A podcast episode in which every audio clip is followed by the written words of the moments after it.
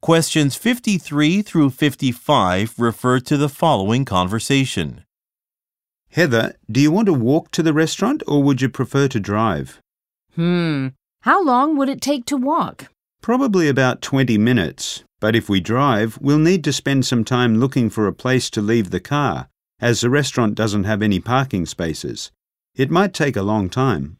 Well, it sounds like the restaurant is pretty close to our house, so let's try to avoid that. Right, but remember that it might be a bit cold when we walk back home. You may want to take a coat.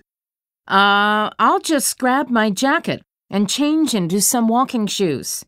I'll be ready to go in a few minutes.